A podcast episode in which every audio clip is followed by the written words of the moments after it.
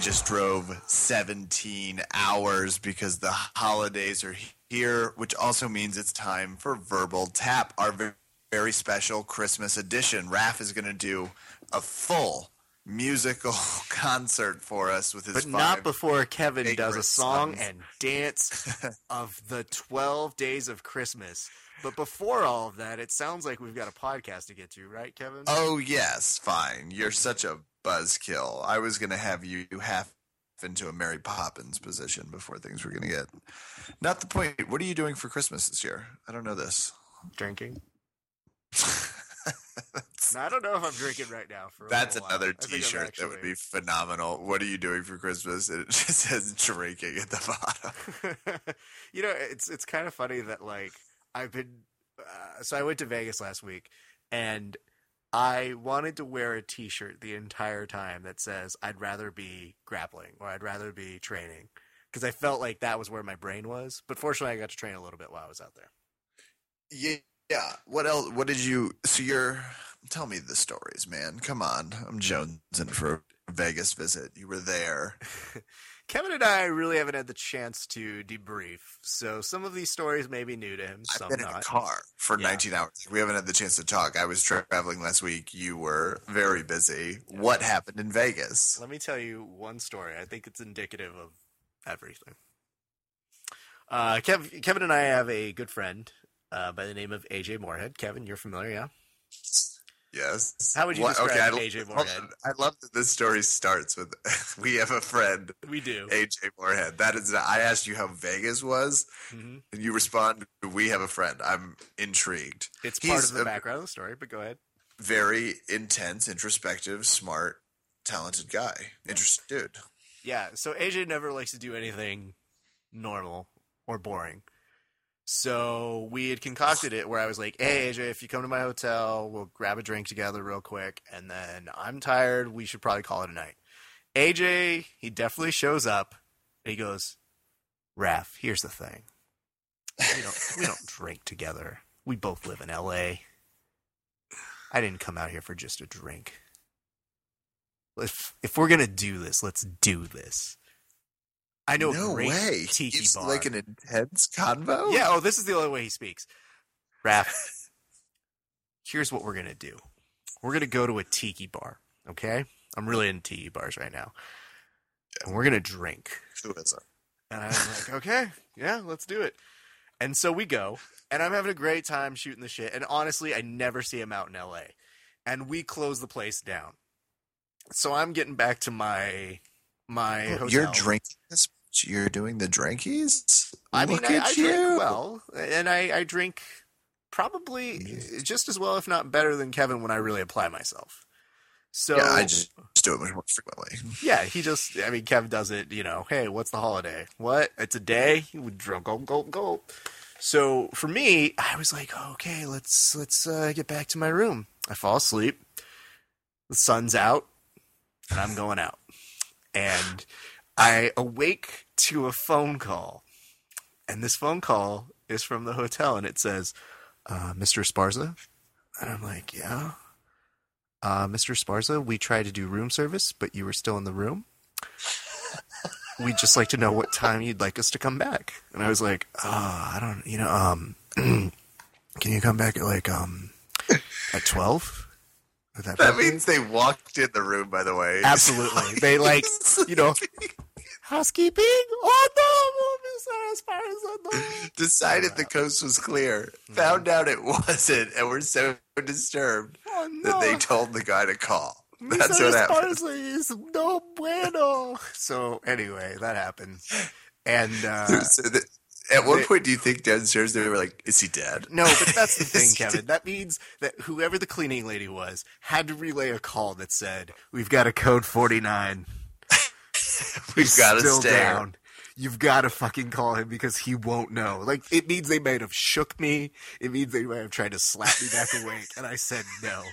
And the worst part of this whole thing is, I, I was like, "Yeah, just you know, um, what time? Just no, just send him back at, at 12, okay?" Oh, you said. What time do you think? Like, I okay, tell them that. What time? and you- their do you think response it is? was, "Mr. Sparza, it's 2 p.m." What? Oh well, then three. Just send her a three. That's fine. I'll be okay. Um, You were- So I was up again. I, I like look You around. were a Vegas stereotype. Absolutely. You were. And this I do that thing perfect. where I have to open the curtains because I have to like prove it to myself. I don't just take it, them their word. All I know is they came in the room and they could have messed with the clocks. They could have. Can we the rehash that detail real quick? You said come back at noon, and Yeah. he said it's two thirty. Well, they that wasn't he. It was a lady. Oh my god! so uh, after all of that happens, it was it was magical, and uh, yeah, I definitely I looked out and there was the sun. So that was the the fun part of that. oh but, yeah, uh, your verification meter went off. Like, what? That's so funny. I think I just wanted proof, Kevin. Did you have? Were you late for anything? No. but it turns out you slept till two No. Well, you know the only thing I did miss going to train. This is when AJ nothing- killed that person. Oh, okay. You know, there's nothing I hate more than missing training. You guys dropped somebody's body off. In the, I'm not saying they didn't have it coming, but No. Yeah. Well, of course you missed training. Is that what you were? Is that what you were like? Oh, I'll be gone by noon. Mm-hmm. That was two and a half hours ago, sir. Mhm. It's a, a substantial amount of time has passed from when you think it It- I guess I wouldn't have felt as bad if they didn't try to make me feel as bad that I didn't know what time it was. Like they were really guilting me with the tone they were using.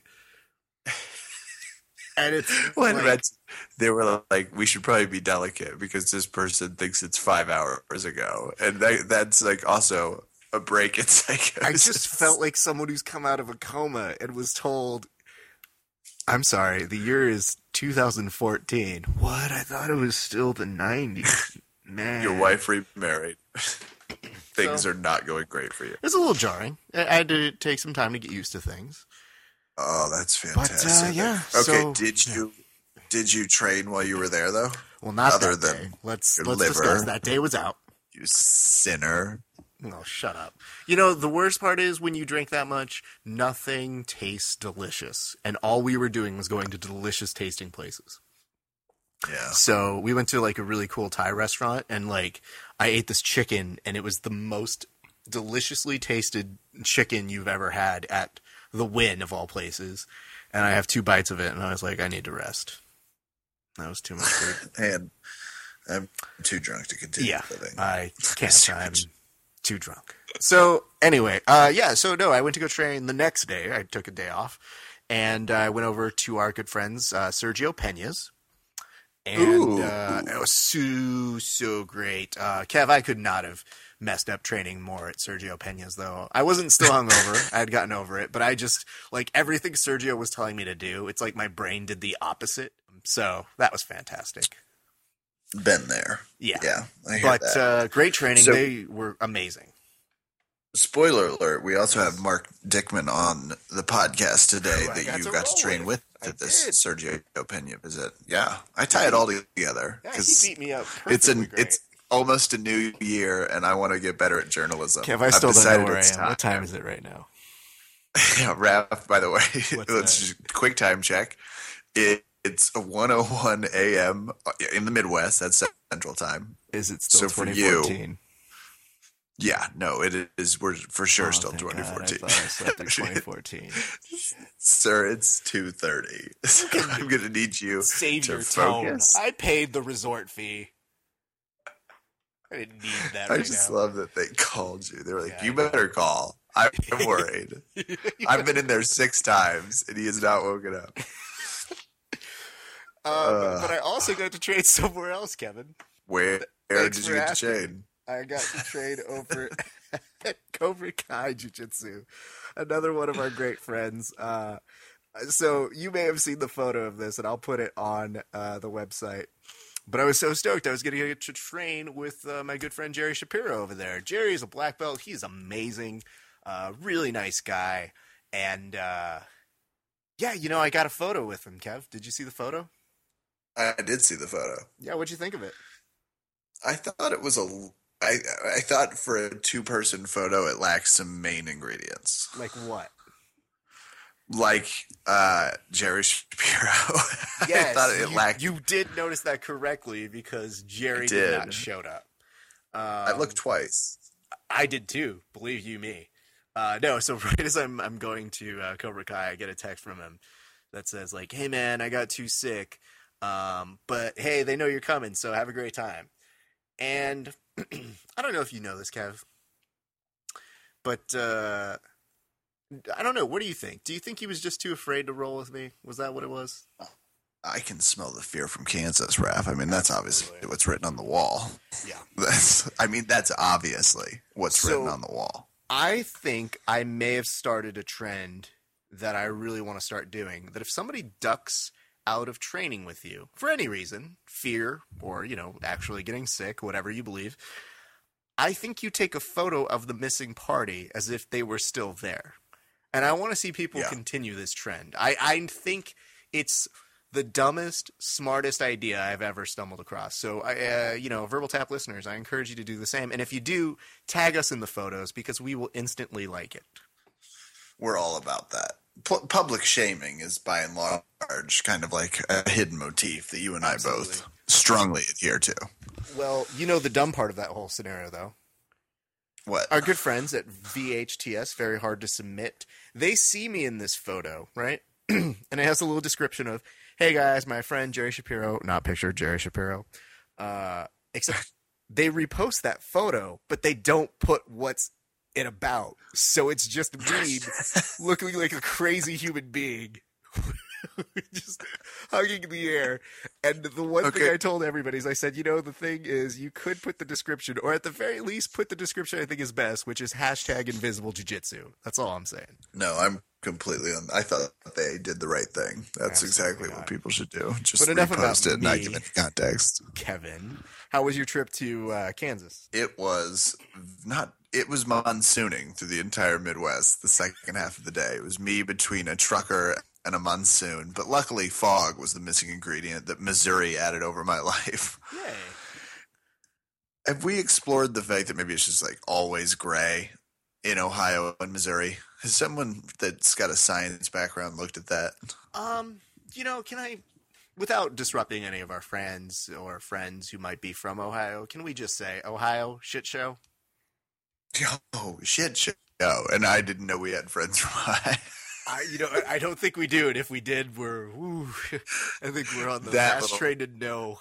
Uh, and That's for okay. The Ohio from Ohio. listeners, at Phillips Kevin one and at Legal Latino on, you know, just send it to at Verbal Tapcast on. Twitter. We'll get it either feedback. way. It'll it'll arrive.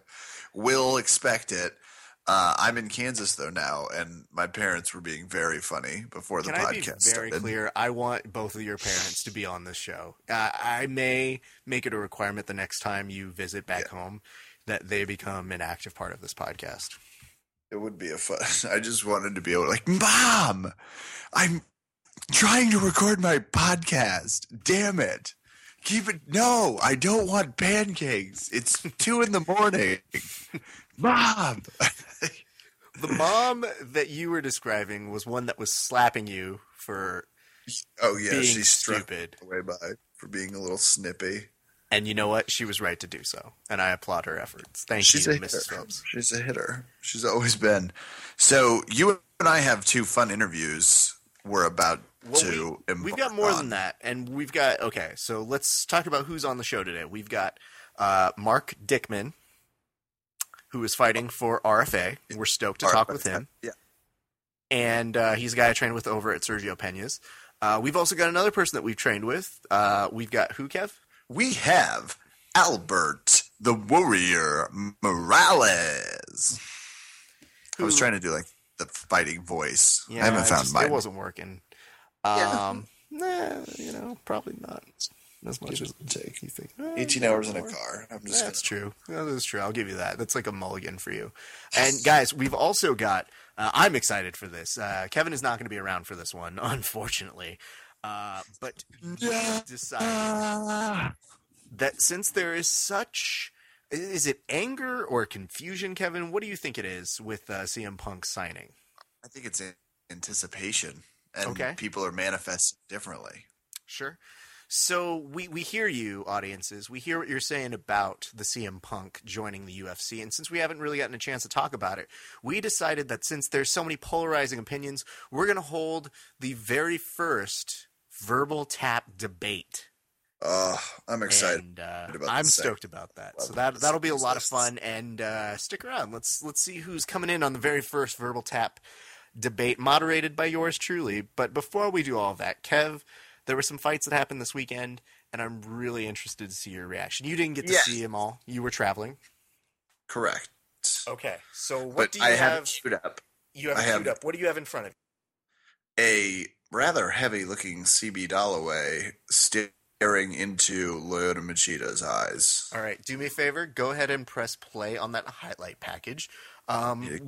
And as you do, tell me what you were thinking when you heard these two were fighting each other. I was thinking, oh, I don't give a shit. But Okay. I, I was, oh my god.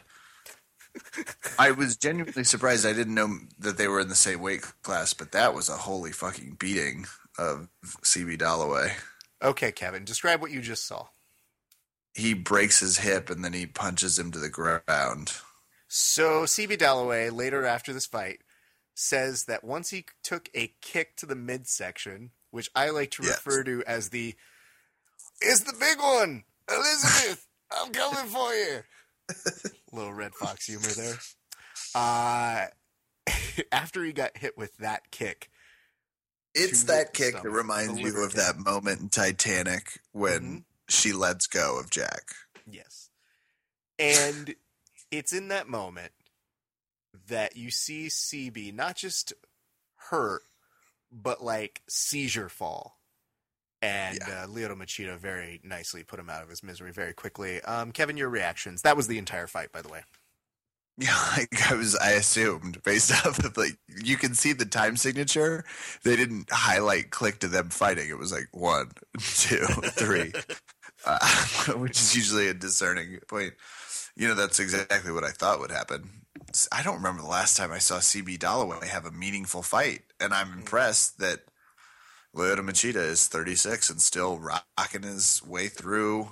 He's 14 and five now. Yeah. That's I just- like that's impressive. I just thought when I saw this fight matchup, I said, I don't care. And this was just a confirmation of, eh, we I still need see this. Machida fight though. Machida's still like the exciting enough that he will knock people like CB Dollaway out. Sure, I'm just, you know, did we have to do it? I guess was the answer. No. they, they wanted to get a Loyota fight in. You know, And they're lobbing grenades at the end of a shitty year for the UFC. CB saying he felt paralyzed after getting that kick, I think is not only a true statement, but I felt paralyzed watching it. I didn't need It- to see that. It looked It hurt painful. my tingles all the way in Kansas. Like I felt. I felt my jingle bells rocking. And with that, we're done with this segment. Uh, ladies and gentlemen, stick around. We'll be right back. Uh, I'm sorry. You should be sorry. It was a terrible throw. Verbal Tap fans, we have, and we were just talking about how cool an organization RFA is, just the fighters and the young fighters that are coming out. We have one of their 145 pound title contenders, Mark Dickman, on the line. Mark, how are you doing this evening? Oh, I'm doing just fine. Thanks for having me, guys. It's the holidays, and you are training for a fight in what's the date in January? January 9th is the day. January 9th. So you are deep into, I can't necessarily indulge in holiday fun, um, like alcohol and excessive amounts of turkey. How are you maintaining? You know, it's it's really hard, but uh, it's just something I'm used to because of wrestling. Uh, the wrestling season is just it runs through Thanksgiving and Christmas and and the holidays. So And I'm, you've been uh, wrestling, you said, since middle school? yeah, since seventh grade. So you were 11 or 12 when you like, first started, and so you're just used to this. At You this were point. about, you know, 12 when you lost Christmas, is what you're saying. when Christmas is no longer fun. Yeah. That's true. That's true. That's true. So Christmas was never. I always just kind of downplayed it, like I'm not gonna, you know, enjoy it anyway. So I, I, enjoy, I enjoy winning more than I enjoy Christmas. So Oh my god! I think I I, just uh, I just heard a T-shirt being made right now. I enjoy winning more than I enjoy Christmas. Yeah. Yeah, it's not going to make it on the Hallmark line, but Not I think all. fighters would dig that. yeah, And tell us a little bit about the fight coming up. It's for the 145 pound title. No, it's it's kind of like uh, almost I would say a contender. Well, yeah, I'm sorry. They're billing it as like this person gets to fight. So if you win it, you're headed to the title, at least from what we're seeing. This this is what this is kind of what it looks like. If I impress and I smash, uh, I could get an immediate title shot. Now, if Lawrence gets picked up, I'm not going to go against him, and I'll get the winner of the uh, what was it? The what's not the what's before the co-main? It's the uh, feature bout, which is Alvarez or Alvin Robinson and somebody else. Yes. So uh, I believe that's what's going to happen. That's kind of what I was told. So you know, nothing's set in stone, but uh, you know, that's kind of like the pecking order of, of what could happen.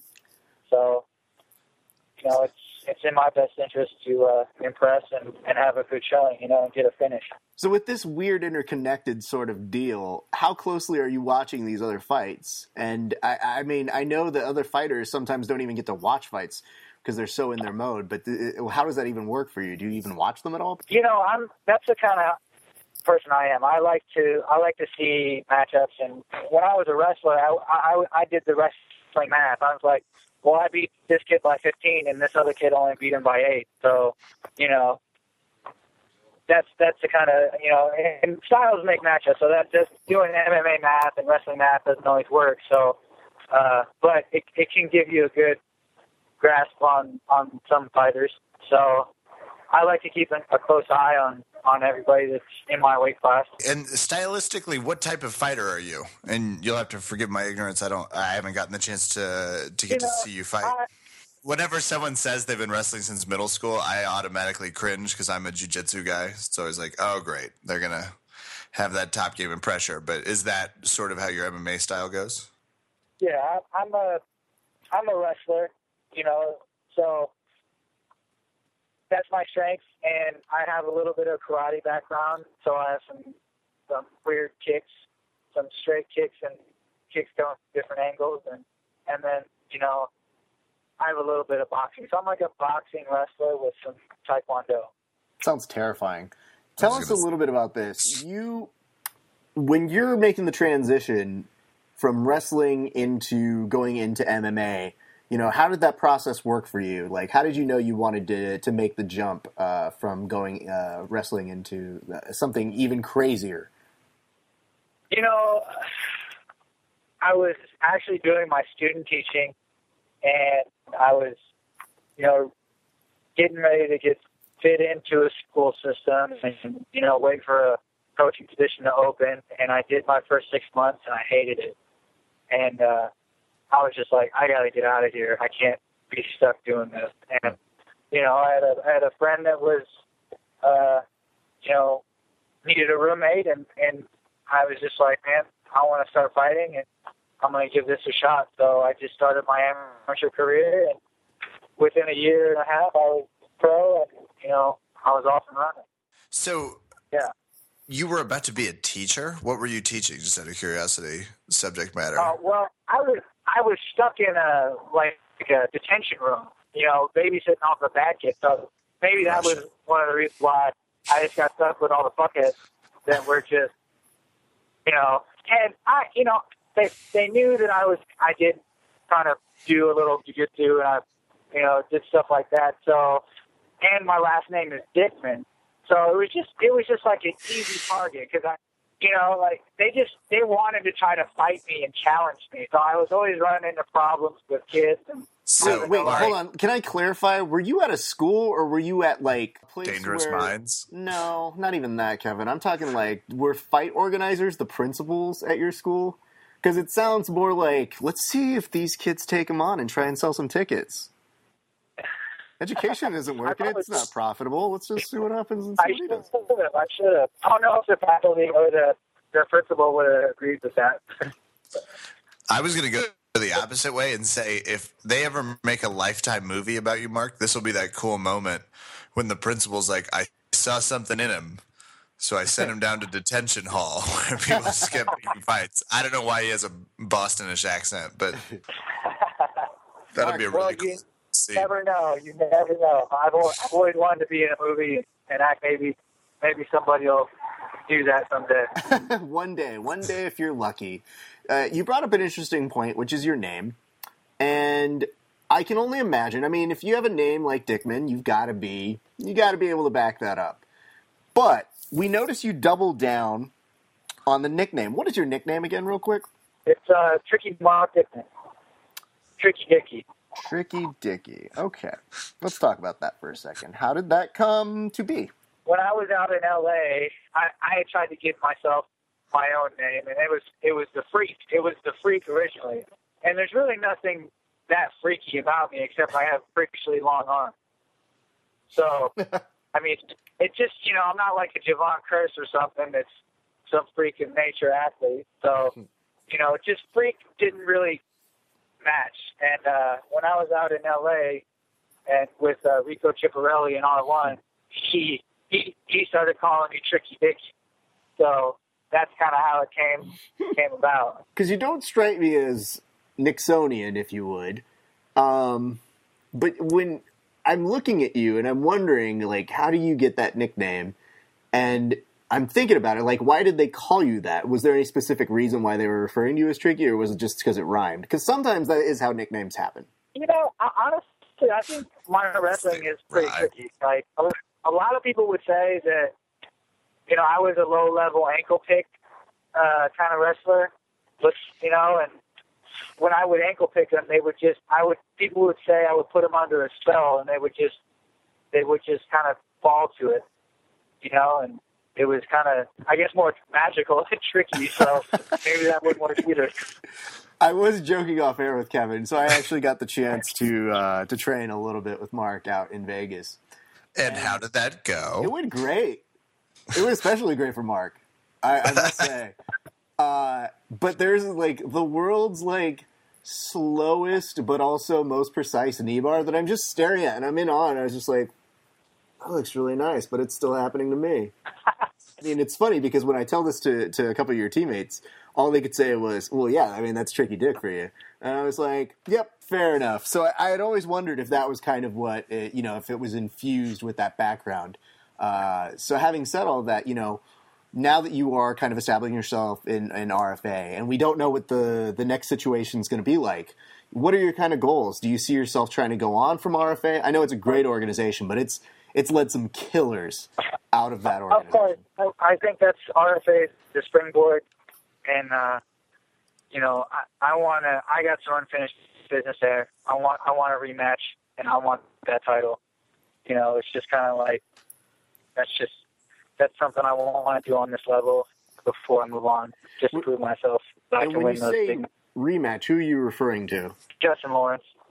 Okay. There's some, you know, he he was a better fighter that night, but uh, I think there's some things that uh, that I just small tweaks that can make a big difference in the way I fight, and uh, I think it goes totally different next time. Fantastic. And going back to this fight, how do you see the next one ending? You know what? I I uh, the way some of the things I've changed have, and a lot of it's an attitude, an attitude about uh, my training and and my striking that's going to open up my wrestling. And uh, once I get somebody to the ground, I don't think there's anybody that can handle me on the ground. I mean, if Raph couldn't, I, I Oh, can't God. think of a single I person. I gotta tell you, like, that was my benchmark. It was Raph. Yeah. It was like, I guess I'll call Galvan. I mean, I don't really know who I would call. I mean, Kev, you know. I, I've really been uh, a benchmark for the RFA. People who beat me tend to do. really, People really have said well. that. Yeah. Yeah, we've Yeah. talked about that. Yeah. So you know, not like you know, if you win this and then you win the title, you know, it's not like you owe me anything. no, but you know, But it's not not like that either. But it's also not exactly not like that. yeah. Hey, send me a send me a send me a JPEG of your thing. I'll throw you on the banner. Oh, sick. That's how it works. Done. Speaking of people And that you're, you're taking care of, I also understand you're friends with uh, Open Mat Radio's Paul Moran. Oh yeah, man, good dude. What a terrible human being he is, right? Yeah, I love me some open mat radio. Oh yeah, Mark, you need to know he and Raph have a feud about who's the Oh, I- more plain, the more plain looking MMA podcaster. It goes pretty deep.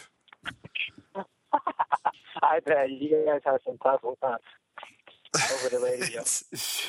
I'll tell you this much. Uh, I love, you know, Paul was very nicely uh, suggesting. He was like, "Hey, you know, if you you have uh, Mark on, he's been on my podcast before," and I was like, "I'm sorry, Mark, I just don't have nine hours to spend listening to a podcast to catch up on it." Boom, Paul Moran slam. Take that, Open Mat Radio. But uh, uh, getting back to that, you know, you train over at Sergio Penha's. It, it's a uh, Kevin hasn't had the chance to train there yet. I, I've gone there multiple times. Everybody I've I heard of train it. with there is I'm familiar. amazing. Uh, and I, I did get to see you do a little bit of work uh, in, in the cage, and, and and I mean, dude, you you've got some great skills. Uh, tell us a little bit for people who haven't trained there. What what is the appeal? What is the greatness about training over at Sergio Penha's? Sergio, I mean, he's straight from the source. I mean, he's like, you know, the closest, one of the closest guys I know to Helio, and you know, he's had a lot of great matches with, uh, or I don't know a lot, but he's had great matches with uh, Rickson. I, I mean, from what I hear, he's, uh, you know, I don't know, I haven't seen him, but I mean, from what people say, they just have a lot of respect for Sergio and what he's done in the sport, jiu-jitsu, and uh, you know, the way he teaches, I mean, he's very he knows exactly and he knows the little nuances and uh you know he's made he's made my game so much better you know and it's with my wrestling and his jiu-jitsu it's, i just feel you know it's it's pretty much unstoppable I feel that so many people, uh, you know, he's one of those well kept secrets about jujitsu. Like, uh, I think those people and he really in he know. likes to keep it that way. He, Mhm. He's the type of person that likes it to be kind of close and intimate, and he doesn't like a bunch of douchebags in the gym, Mm-mm. you know, with their shirts off, running around being assholes. You know, he likes it to be family and and fun and a very you know low pressure you know atmosphere, and you know he, he likes he doesn't mind some fighters, but uh, he doesn't you know he likes it. He likes his gym a certain way, and he likes it to be low key. Yeah, and I mean, if if you guys haven't had the chance to, Stuart Cooper did a really cool uh, little uh, documentary on him, and it was a great profile and and, and a great insight in, into Sergio himself. And I don't know that a lot of people get to see that, but uh, when you get to have stories like, "Oh yeah, you got to take Rickson to the limit," those are rare stories. I don't know that many of us will really get to see that kind of stuff in our lifetime, but uh, I can I can attest. Every time I've I've been there, you guys have treated me like family, so that's uh, a true true thing uh, that I, I'm appreciative for you guys. So as we start to wind down here, you know, uh, let's say this. Let's say people have the opportunity to tune into RFA. What is, in one word, a reason why people should tune in? Go. One word. One word. I'll, you know what? Screw it. It's the holidays. You get one sentence. I'll do it in one That's word. our rule. Oh, you can do it Okay. in one word? Okay. Oh, I'll do it in one word. Entertainment. All right. They're going to be entertainment. Now, if I could do it in a sentence, I'm going to tell them, for everybody who doesn't know me, I'm Mark Tricky Dickman, and I'm here to entertain you. Well, okay, let's let's stop on this one. Our gift is words here at the podcast. I'm not going to say what you said wasn't great. It was. It had a gladiator undertone. Oh, see, Kev, you went gladiator. I said this is definitely the statement that you hear in a porn. Like, that's exactly what just happened. Like that. I'm here to entertain you. I'm trying, to, I'm trying to sell myself here. I'm trying to get people interested in watching it. They need to be entertained. Okay. All right. Fair enough. I mean, I'm not even going to contend that I gave you a sentence and then you said I can do it in a word and then you did it in a sentence anyway. I mean, whatever details. Uh, no. Well, you kind of gave me both options. Well, you know what, Mark? Uh, you're you sound great. Can we take care of any sponsors before we get you on out of here? Yeah, um, I'd like to thank you guys for having me on here. Uh, Open Mat Radio, Sergio Penha, BJJ, One Kicks Gym, uh, FightPaper.co, uh, and Manto. Are uh, those are some of my major sponsors for Love now. it. It's good stuff. If you wanna, uh, if you'd like to sponsor me, go to fightpaper.co or look me up on uh, Twitter or Instagram, Tricky MMA. Uh, that's all I got. Ladies and gentlemen, catch him RFA January 9th. Mark Tricky Dickman. Yeah.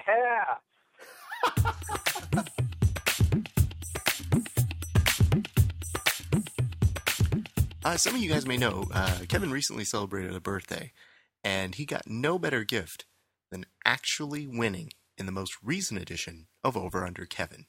Here's a conversation I had with the loser of the last Over Under Kevin, Mick Millman. Hey, Kev, I am on the phone with uh, your good friend Mick, Mick Millman from the People Who Train Project. Mick, how you doing? I'm doing great. What's going on? Not much. Do you have something you want to tell Kevin? You won, buddy. You did it. You beat the only guy that you probably could have beat. Me. Was there something more? Do you want to talk about how good Kevin is at picking things? Remember, it's his birthday. Kevin, you're so good at picking things that you didn't even have to base your decision off of how the fighters looked. He still did, so that's a, a lie in itself. Um, oh, okay.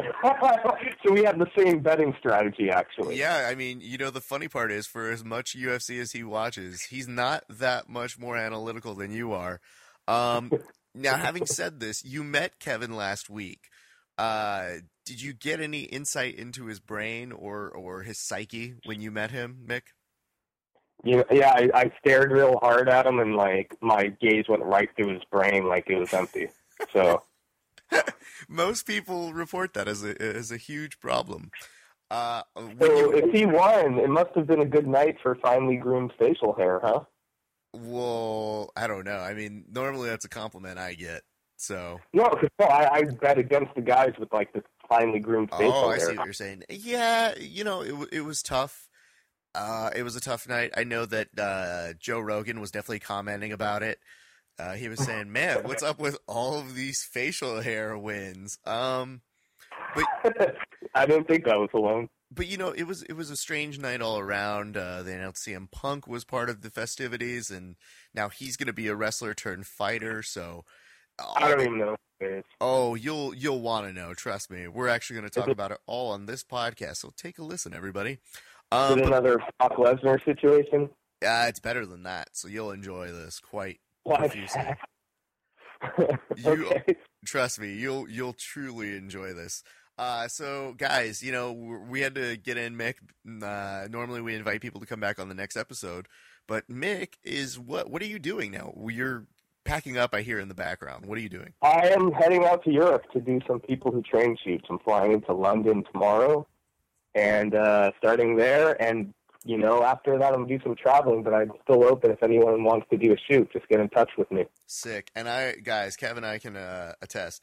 Uh, Mick is not only great to work with there, but he really does capture great moments. He he did one photo of myself and Kevin that I think uh, we we still laugh at. We still every time that we look at it, we're like, "This is really funny. This is exactly who we are." Um, so, guys, I, I, can't encourage you enough. And now you have patches. So, uh, I guess when you get back, probably in about a month's time, uh, if you guys are looking to get, if you have been a part of the project and you're looking to get prints, get a hold of Mick, and you can also get patches as well. Uh, those patches look really cool, man. Yeah, what I did with the patches, you know, this isn't a business, so I didn't want a logo. So instead, I hired a local, I commissioned a local artist to design something. I said, you know what, this is what the project is about you know, come up with like what you're proud, something you're proud of, and yeah. I'm really happy with the way it turned out. It's a limited run, so there's only 350 made, and I've already sold a whole bunch of them. So if you want one, jump on it now. Um, while I'm in Europe, I, I can still fill orders. I will have someone in LA sending them out if anyone's interested. And uh, once it's complete, once I've sold them all, I'll have a uh, someone else from the community design a new one. So um, it's a great way to you know represent people who train. All it is is helping cover costs. It's not for profit. So that's awesome and and smart. And you know what, guys, get behind it. Uh, it's it's such good stuff. Uh, well, Mick, you know what? I'm gonna let you get back to packing. Uh, before we do, I just will remind you your wager was apparently a Christmas photo shoot with me and Kevin. So that is true. we will we will figure out how that'll work. Uh, I do know Kevin will likely be out here for my wedding, but uh, we'll figure out those details later. Uh, but man, we can't thank you enough for being a part of the podcast, taking time to shoot the shit with us, and uh, we will definitely be having you back on. But until then, have a great trip, my man. Yeah, thank you, thank you guys. It's always great being on. And before we get you out, any last words to Kevin? Any advice to give him for the next over under Kevin? You know, I would stick with the facial hair. You know, I, I'm clearly wrong. Facial hair. Deal. Mick Milner, everybody. All right, have a good one. Peace. Verbal Tap fans, it's a brand new year of fights. That's the motto of today's show. January 16th, Bellator 132. Our friend Albert Morales on the line, whom Raph and I have both rolled with over at Systems Training Center down in Hawthorne. What is that? Albert, it's a place where No, miscreants What are you trying to do there? beat up voice no- did a oh, weird thing. That was Marcus. No, I was doing Marcus. That's Systems Marcus? Training Center. Yeah, he's like he doesn't always- sound oddly. Well, I mean, he might be gay, but he doesn't sound that gay. No, come on. Everyone that was listening was like, "Oh, Pretty is Marcus close, saying the name?" Thank you, Albert Morales. How are you doing this evening? Doing great, man. How, how about you guys? So polite, Albert. Okay, remind us what your fight weight is. 135. Bantamweight And- division. I asked you what you were probably walking around at. You said like 150. This was two weeks ago when we rolled. You don't feel like a 150 No, pounder. not at like all. you're a very strong person. A uh, lot of lot of pressure. Do you feel very comfortable at 135? Because that's also not a huge cut. If you're walking around at 150, that's a nice that's a nice cut. How comfortable are you fighting at 135? Um, I love it, dude, because I like to eat. I'm not trying to go down to 125. no, no way in hell, man. Yeah, I love it. And do you typically? I don't know this because I just don't roll with many people in that that string. Are you? Do you tend to be a stronger person in that category? Are you a buffer guy compared to your opponents? Uh, hmm. I don't think so. I think I'm probably maybe a little bit above average, but like um, Pedro Munoz, who's a 135, is strong as hell. I don't know what the hell that guy's eating, but like, guy's he's a monster. And, um, John Robles is actually pretty strong, but yeah, I think it's just like the like because I, I started off at Caique Jiu Jitsu, which is like a very like like pressure passing kind of thing, and it's just where where my where my arms are going, or or, or just pressure passing that that that makes me feel so heavy because I'm really not that strong. I don't really lift weights or anything like that. So I you're think it's saying just it's technique. technique. That's the Yeah. lesson put on the board, Raft. You hear that? He's humbly bragging about how good a I don't, technique. I don't is. think he's It's- actually bragging about anything. I guess yeah, it was me that was bragging about. How... I think Kevin's just going through some issues because he's like, Kev's like, man, I'm walking around a near hundred pounds over this kid, oh shit! and he's using better pressure than I am. How dare he? Half of that statement is accurate. Okay. Oh, I'm sorry. The part that you're a hundred pounds, or the fact that yes, he was using great pressure. I don't know. The second part. Okay. It's mostly you're you're pretty close to 100. But anyway, Yeah. that's yeah. neither here nor there. So Albert. Albert, back to you. Uh, you know, tell us, you know, where does your MMA journey begin? Where does it begin? Um, I started off at uh, like a regular local like something like systems, but I guess not as not as professional as in like we actually have fighters at I'm systems. sorry. You just you Yeah. called Systems Training Center professional, and I just Ah, you're gonna clown on my gym. Of course I am, because I know your owner is Marcus, and I know the guys who make it up. You know, the first word that comes to mind is never professional. Goofball, sure. Talented, definitely. Professional, yeah, not so much. questionable. Anyway, I'm sorry. Go on. No, no, no. But, but, but what I mean by professional, we actually have professional fighters, you know, and like talented fighters. Um, as for like the, the gym that I started at was there. There wasn't a fight team, or there, there was, but it was just a couple of guys.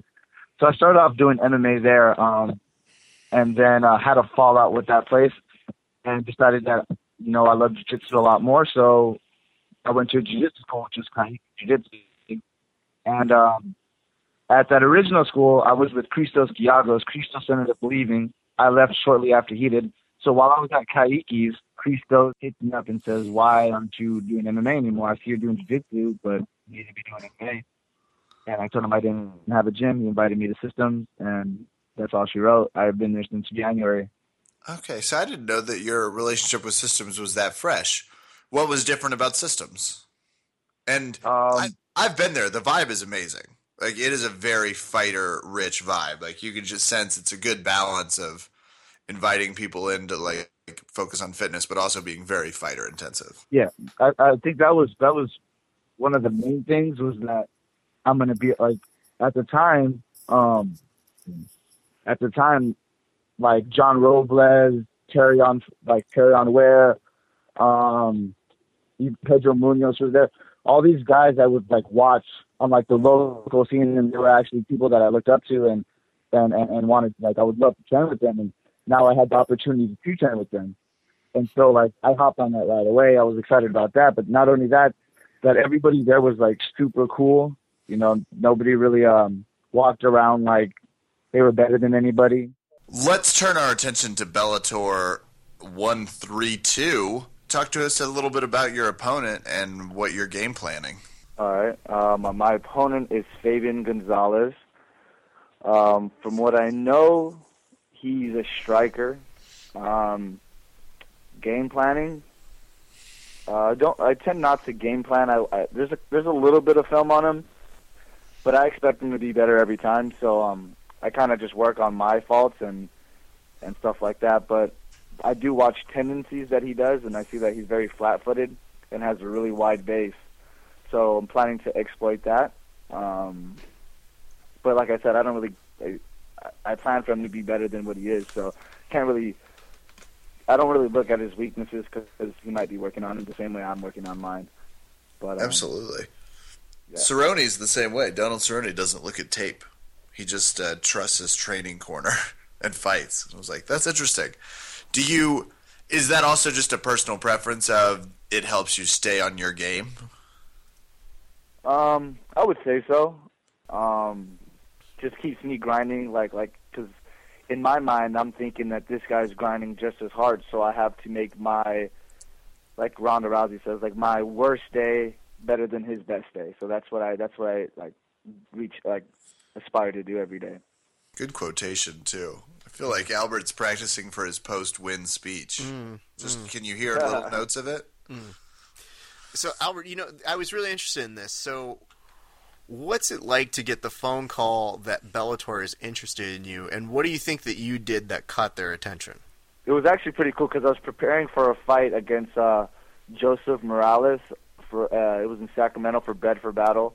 Uh, the Um, fight of the Moraleses?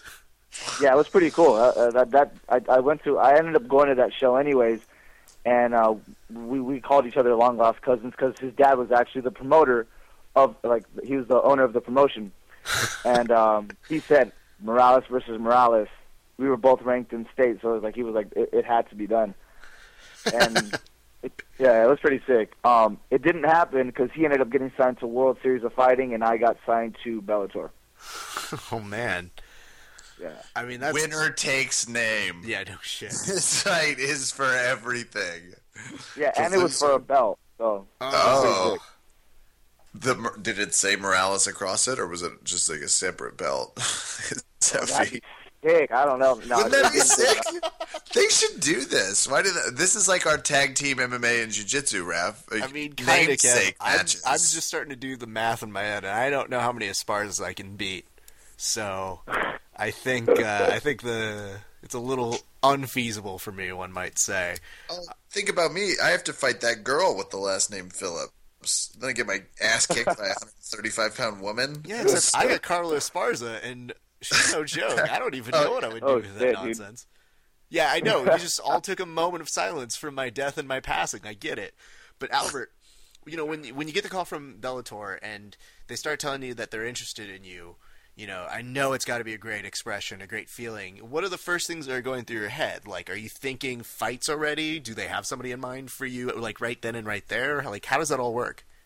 Yeah, yeah, no, no. Um, like I was, I was, I was preparing. I just got done running sprints. I went to go get some acai.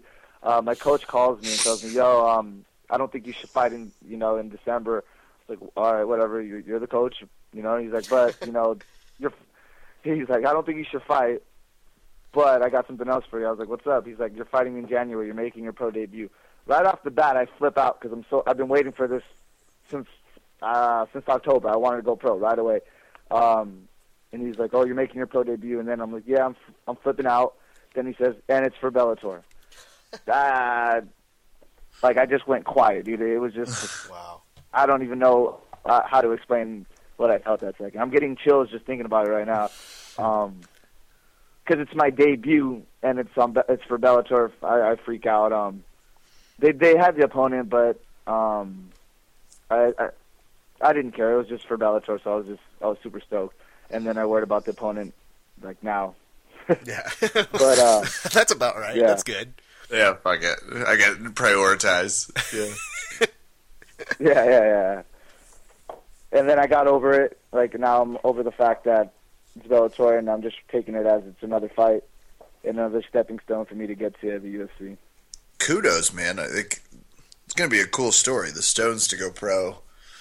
And you've got to be when you find out you're going pro, does your mindset shift as far as how you train?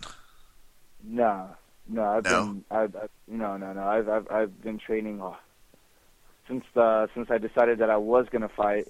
You know, and, and coach put like all the time into me. That that's that's I, I've never I've never really taken like days off or, or or slacked off in training. Maybe maybe one. I went like a week. I think it was Thanksgiving week. That that, that I kind of took a break. But other than that, no, um, it's it's been all go. It's been professional. I want to make this like uh you know lifestyle. Well, it is my lifestyle, but I want to make it my career, and I want to cut it short. I don't want to be fighting until I'm like 40. I'm trying to you know get it in and out and have enough to start my own academy and stuff like that. Very cool. I like the goal. Yeah, no shit. I was about to say, you hear that, Marcus? He's coming after you next. That's right. Yeah. He's like, oh man, your Yeah. academy's all great now, but you just wait until I get my academy up. now, man, we're actually talking about like um you know later down the road because Marcus isn't just some guy that's going to stop at two academies. He's trying to get he's trying to go global. So you know um he helps like he's he's also my manager and he teaches me like marketing and stuff like that and so eventually he wants me like we're talking about maybe possibly having one of my own systems one day and so that'd be cool. That's sick. Um yeah. Yeah, no, I mean Marcus, you know, mu- his marketing and his game for getting more systems is much like his sex life. I mean, it just spreads and spreads, and just so many people are infected by it. But oh, that's awesome. you can tell him that it's a good joke, and if he doesn't like it, he'll laugh. I guarantee you will. Uh, that's so sick, dude. So okay, so do you know flight placement? Uh, where do we need to look out for you fighting wise? I- Is it? I don't know. I don't know these questions. Do you know these answers? fighting right now. It's just Bellator. I signed a one year uh, contract to them um, with up to three fights. So right now I'm just trying to um, just you know win this fight and then just continue with Bellator and get as many fights as I can. You know, and and, uh, and why not take over Bellator and win the 135 strap before I you know before I leave. That that's like something that's in my mind right now. Um, uh, yeah, for, right now it's just focusing on winning this fight. Um, jiu-jitsu tournaments. I guess you can catch me on those whenever I'm not when I don't have a fight yeah, okay.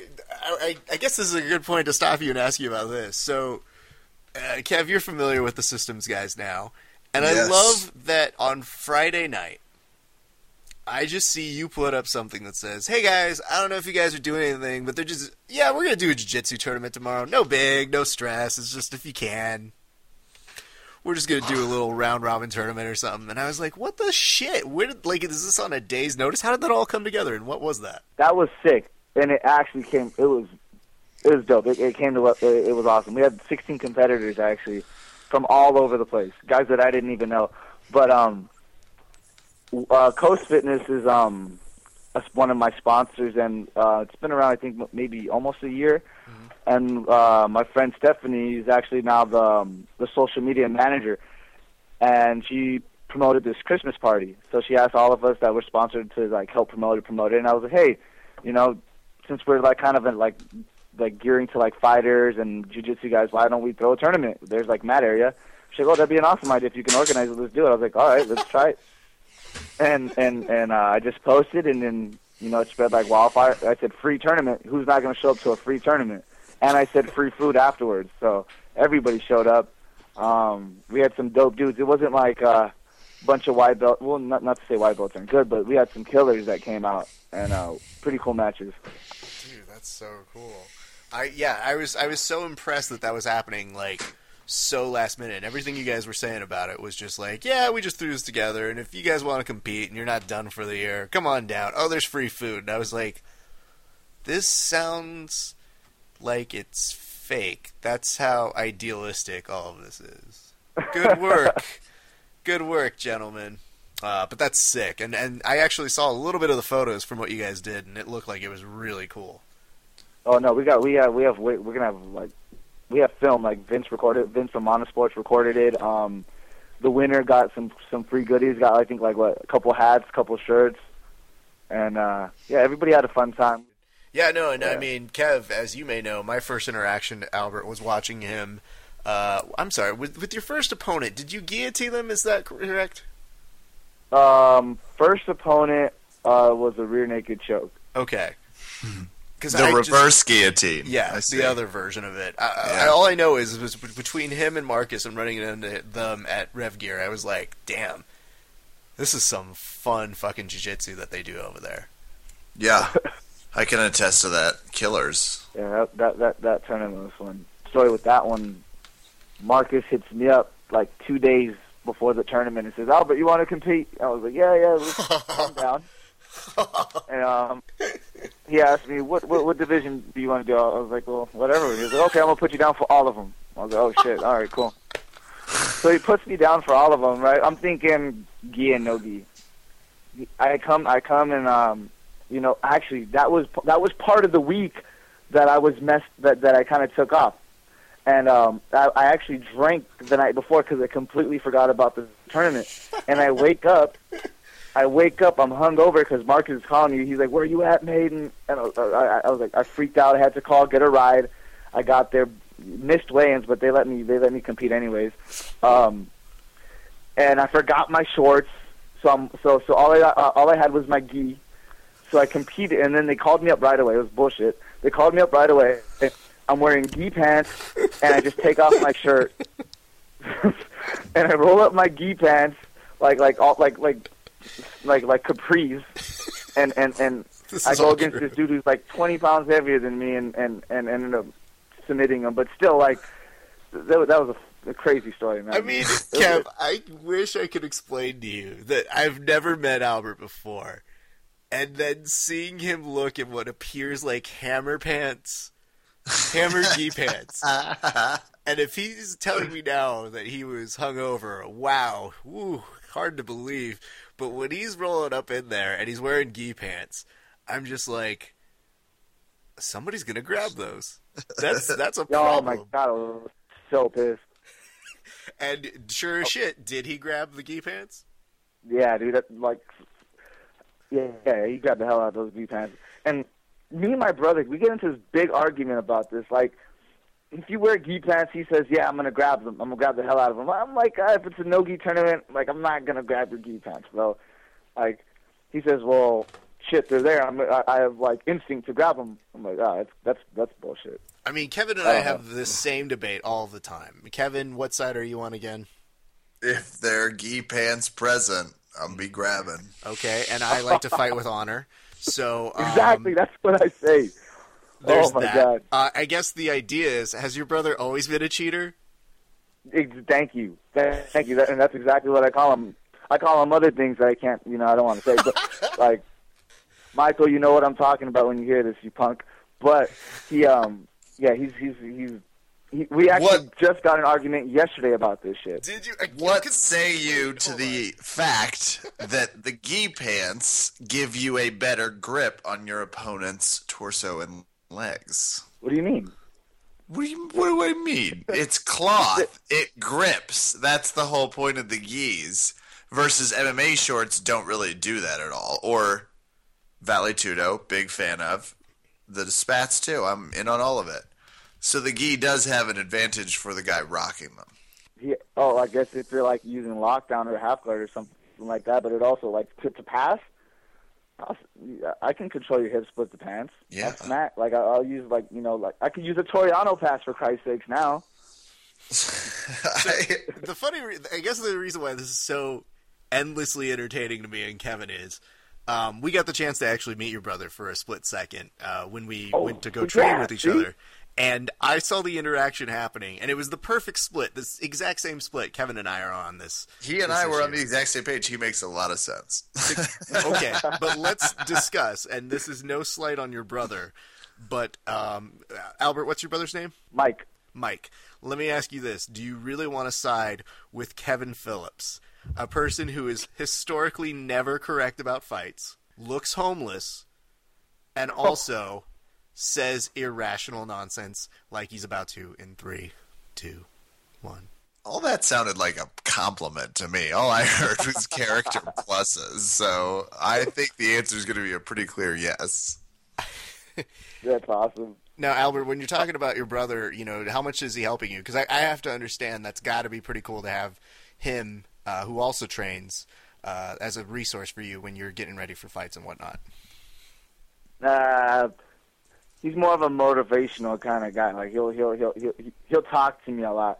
He does train with me, but um, he's just so damn busy, unfortunately, that he doesn't get to train. But before, like, you know, when he was on it, when you know, uh, when he when he when he decided that you know jujitsu doesn't pay your bills before that, um, he was awesome. Like we'd always get down, like he would always stay after with me and train.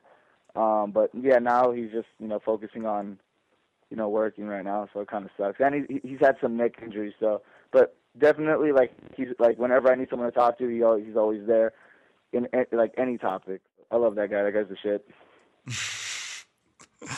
Well, as you wind down, who can we shout out sponsors for you?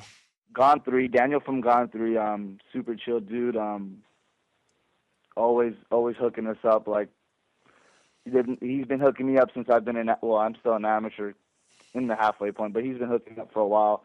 Uh, Flow Clinic, that's where I get my mind right. Um, Coast Fitness, Jerry and Stephanie, thank you guys for giving me the opportunity to represent you guys. Um, Mana Sports, Vince is the man.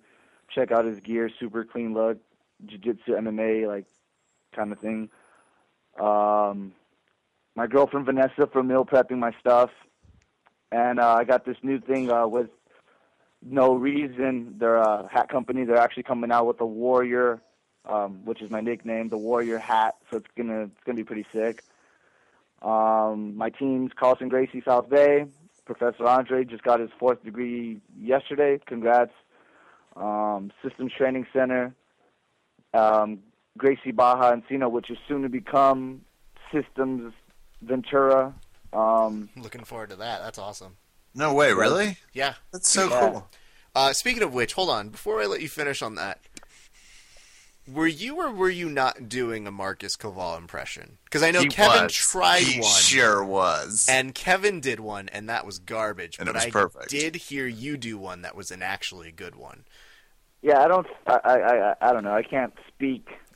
I can't quote Marcus without the accent. Even though like I suck at it, I, I, I got to do it. No, no, no, no, no. As a person who has a great ear for accents, that was solid. Can Can you say something like Marcus real quick? Shit, now you got me on the spot, dude. I can't Yeah, do it now. Yeah, you can.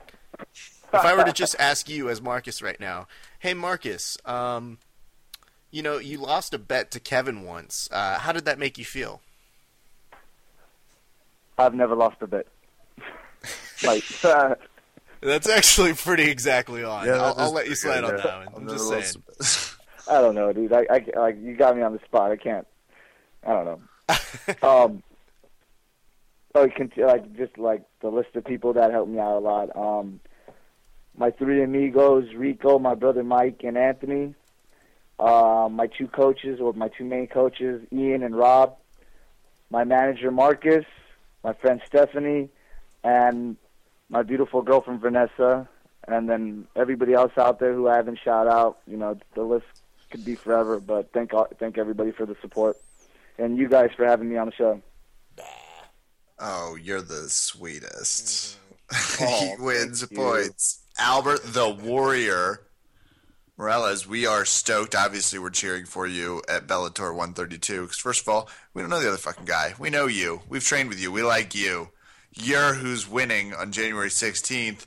Thank you for swinging by the podcast, and thanks again for rolling with us while I was in LA. That was a really fun evening.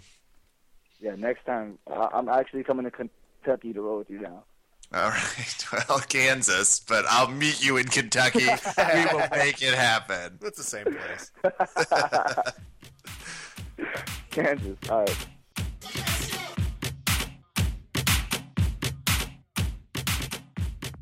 Hey guys, so there's been a lot of news recently. Uh, you may have heard there was uh, somebody by the name of Phil Brooks who was recently signed by the UFC, and uh, Phil Brooks isn't all that exciting of a name to really promote. So that's why the UFC is really excited to announce that they have signed CM Punk. And all around the Twitter sphere, uh, people have been complaining about it. There has been some support. I don't know. Uh, it was such a topic that we decided, you know what? Let's do something different for a change when we talk about this. You guys know how Kevin and I feel already. Why don't we go ahead and bring on two of our favorite guests to come on and have a spirited debate about the signing of CM Punk? Uh, so joining us today, we have from the MMA Hour our good friend New York Rick, Eric Jackman. How you doing today? I'm doing well. I'm uh, doing some last minute Christmas shopping. Sit out, sitting outside uh, Best Buy. I'm about to give Jay a call and see if he can come pick me up. What? Why are you wait? Why did you wait so long to do your Christmas shopping? Uh, because I'm a busy man. I mean, I got shit to do. I, I don't have time to just you know sit around and play with my thumbs like you guys over there. Oh wow, he is already uh, starting very violently at the host. I might add, uh, which scores you zero points in this game. Uh, Thanks okay. for having me on. Yeah, okay, good. Pleasantry has been put there. Yeah, yeah, points on there. We we know how this works. But uh, it wouldn't be a game without having an opponent. Uh, here from the Ultimate Fighter, our good friend, you know him, you love him, Jimmy Quinlan. Jimmy, how you doing, man? Hey, what's going on? I just been sitting over here playing with my thumbs, watching CM Punk documentaries all morning, preparing. How many CM Punk documentaries are there, Jimmy? On the WWE Network, there's one. I've been watching it over and over and over again. Mm, very nice. every little detail. I'm supremely focused right now. I was really hoping that when you said documentaries, that's what you meant for episodes of Monday Night Raw. That too. Raw Well- replays over and over and over again. Guys, without tipping our hat too much, um, so what we decided is uh, we have two people presenting a little bit different on perspectives here.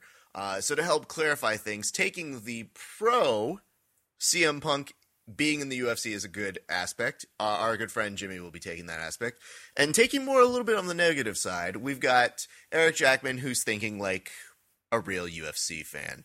So let's do this real quick. We're gonna start off. I'm gonna give you guys uh, 25 seconds to go ahead and say your opening statement, and in doing so, please end by letting us know what your finishing maneuver would be if you were a pro wrestler. We are actually going to go ahead and start with our good friend Eric Jackman. 25 on the clock, go. Uh, if you care about the UFC and MMA and the legitimacy of the sport, if you care about that, this is a this is a disaster.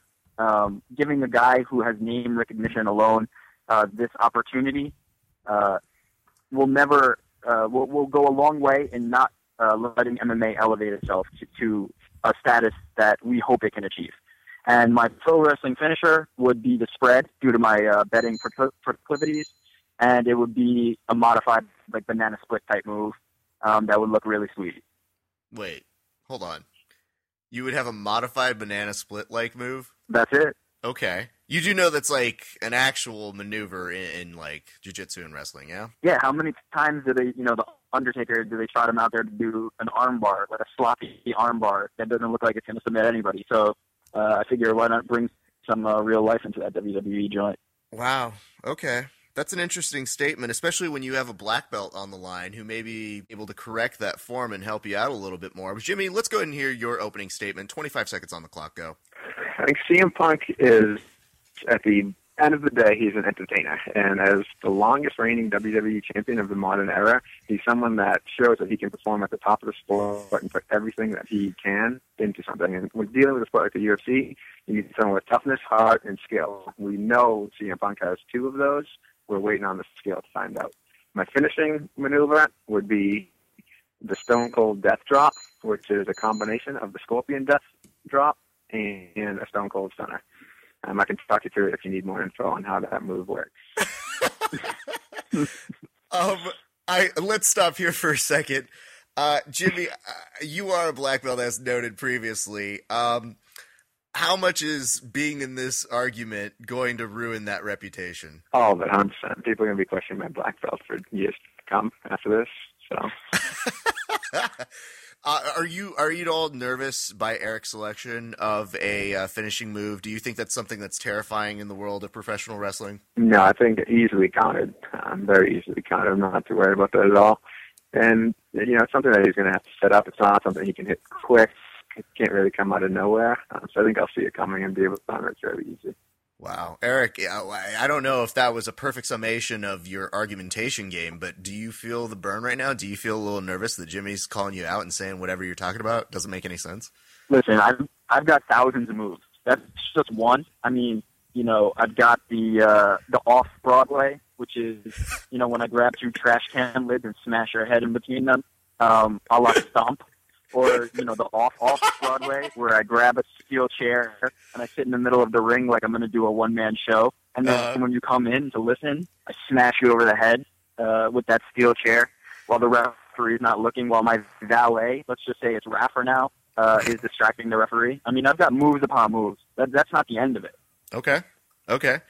Uh, you know, you're getting a little insight into his brain, uh, Jimmy. Do you feel anything, any response to his opening statement, or, I mean, clearly he's sounding like a crazy human being. Those are moves that just don't happen. Yeah, I mean, the guy's clearly. Um, we've moved on to the PG era. This isn't ECW anymore. Go smashing people over the head with steel chairs. Um, it's just not allowed. It's not something that can happen these days. So, um, not too worried about that at all. Well, great, gentlemen. Let's get straight into the debate. We're going to go ahead and start with our first question. I'm going to pose this to both of you guys, but I'm going to go ahead and direct this first over to Jimmy Quinlan. Jimmy, 15 on the clock. You need to answer the following question Is signing CM Punk the best for business in the UFC? 15 seconds, go. Absolutely. UFC at the end of the day is an entertainment sport. And taking a guy like CM Punk, who has 2.1 million Twitter followers, that's more than every other champ on the UFC roster combined, is what's best for business.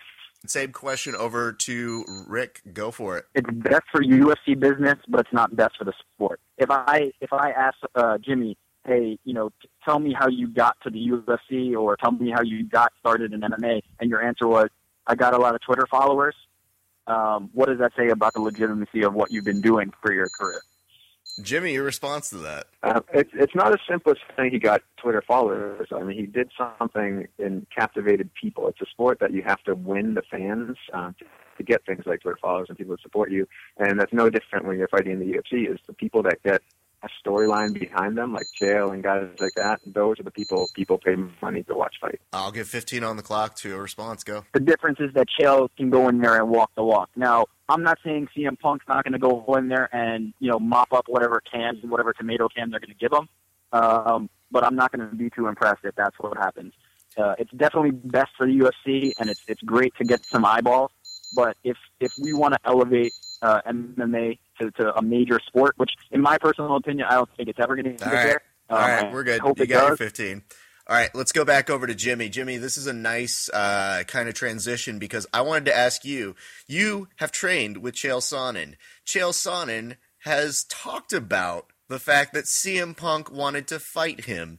Uh, do you think that this is a a case of Chael just being Chael, or B, do you see any legitimacy to this? 15 go. I'm sure uh, it's a degree of both. I mean, whenever you see Chael in the public spotlight, it's Chael being Chael. Um, I think that he trains with CM Punk. He knows, you know, CM Punk is a tough guy. He's someone that has been involved in the sport.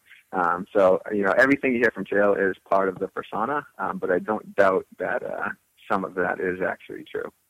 Uh, let me ask you this, Rick. Any interest in seeing Chael versus CM Punk? Absolutely not. That's it. That's all I have to say. That's it. Absolutely That's it. not. Uh, you have no at all common interest to seeing that in any form, be it grappling match or even MMA. Hey, how about uh, we put that in a WWE ring? That's the only place I'd want to see that. Okay. Well, I have no problem with that either. I mean, That's a different thing in itself. Uh, you know, you mentioned this over a little bit. Uh, I think Jimmy uh, kind of touched upon it, but I do want to ask you this. You know, we're in kind of a shortage where not a lot of people know how to sell themselves. Do you see that there's kind of a valuableness to CM Punk's ability to sell and maybe cut great promos and get people interested, Rick? 15. Uh, absolutely. I mean, you know, there's so many guys who are trying to replicate what Chael Sonnen has done and, and failing miserably. Um, it's it's time that there's somebody with charisma, and you know, I'm for, for as much as I'm saying about you know the legitimate, legitimacy of MMA, I will be watching a CM Punk fight. Interesting, Jimmy. What do you think about that? I think so. You look at like things like the WWE. You have guys behind the scenes that are teaching people how to do promos, cut promos, and just basically walking people along. CM Punk just being in the locker room at the UFC, he's a guy that he can basically give pointers. He's a tool for every other fighter on the roster to basically say, "Hey, help me with like my interviews." You know, it doesn't have to be a promo, but you know, get some personality behind. That's something that CM Punk can offer anyone around him. Wow. So Jimmy is seeing a value beyond CM Punk's uh, fighting ability. Very nice there. Um, let's go to our next question. Jimmy, I'm going to stick with you on this. Are we overlooking CM Punk submission game? I think very likely people are overlooking it. I mean, you don't put CM Punk in there against Chael Sonnen, who's a multiple-time world title contender. Um, you put CM Punk out there against someone who's uh, bottom of the battle, low-level guy, just like CM Punk is, and you get to see what he has. He's been training with the Gracies for a long time. He's you know, he's been training with some of the best jiu-jitsu guys all over the world. He's definitely someone that has some level of skill at the very All least. right. Rick, same question. Uh, I, I highly doubt it. I mean, I don't know how much time uh, he's able to dedicate to it. We know how the WWE schedule is, and according to that interview he did, he didn't take much time off uh, for anything, including staff. So I don't know how much time he really had to get into the gym and roll. It, well, you know? I'm going to stick with you on this, uh, Rick. Are you? I mean, I'm, when I'm asking if we're overlooking his submission game, are we overlooking the fact that he has Rener, Gracie, in his backdrop? I mean, having Rener Gracie in your corner was enough to you know win every fight, then sure. But I don't. I think he has to uh, put the work in in the gym. He will. St- I'm sure he will start now, but I don't think uh, we're overlooking anything in his past uh, where he's going to come out and throw a, a flying uh, armbar at somebody. Uh, you know. I'm I'm going to cut you off right here. Uh, I'm very sorry to inform you. Uh, maybe now that you said that, uh, you might want to take a minute, pause, really think about what you said, because I actually have Rener in the studio right now. Let me go ahead and pull him on real quick. Rener, you mind talking? To me? Yes, of course. Um, let me go ahead and talk with you real quick. Uh, Rick, I, I find your statements to be uh, both inflammatory and not exactly necessary. Uh, what exactly do you mean that uh, having me in a corner doesn't actually help anybody? Uh, uh, Hen- I, uh, I meant, uh, I meant uh, that that CM Punk's the best, and uh, and uh, he's going to get the submission. Oh, okay. Thank you very much. Gracie Uh, Jiu-Jitsu, Gracie Jiu-Jitsu. Gracie Jiu Jitsu all day. Dang. Anyway, all right. I'm going to go ahead and get off the call. Thank you very much, Rener. You can leave now. It's fine. I, now we're good. Uh, Jimmy, let me get back to you on this. So, if we're overlooking his submission game, and and this is something you're saying, are people not taking into consideration the fact that he submitted people like Alberto Del Rio via the Anaconda device? Yeah, I mean, absolutely. You got to look at the caliber of competition CM Punk has faced in the Mm. past. Um, someone like Alberto Del Rio um, comes out there with a wealth of MMA knowledge and takes Mhm. it into the ring, and CM Punk is able to beat these guys. I mean, CM Punk has already been in the ring with Brock Lesnar. That's something 99% You know? of the UFC Mm. roster cannot claim. And if I'm mistaken, he took it to Brock Lesnar, and that's not even in the same weight class, right? Absolutely. There's no disqualification match in different weight classes. Um, it's just, you know, it's something you can't train for that kind of skill. You can't teach that. Mm. Uh, he's going to have a huge advantage going forward after experiences like that. Rick, real quick, with all the injuries CM Punk has sustained, you said you've listened to some podcasts, and it's clear that you've paid attention to him. Uh, do you feel that the injuries play a role? Because he was bitching about that at the end of his WWE tenure. Uh, I don't think so. I think he'll be able to finally get off the grind of that WWE schedule. I think it's much harder than being in a training camp, um, just because he's going out there and doing the, the real work every day. Uh, so no, the injuries won't be a factor.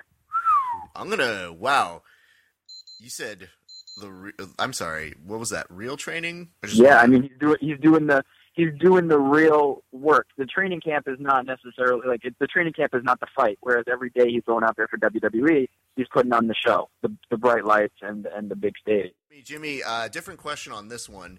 Uh, it's been said on Twitter and maybe some other parts of the social media universe that this could just be a ruse to up his value with the WWE in the long term. Do you see that as something that is a legitimate argument? Absolutely. I mean, that's something I think could basically play for both sides. If he's more popular for the WWE, that makes him more popular for UFC, and vice versa.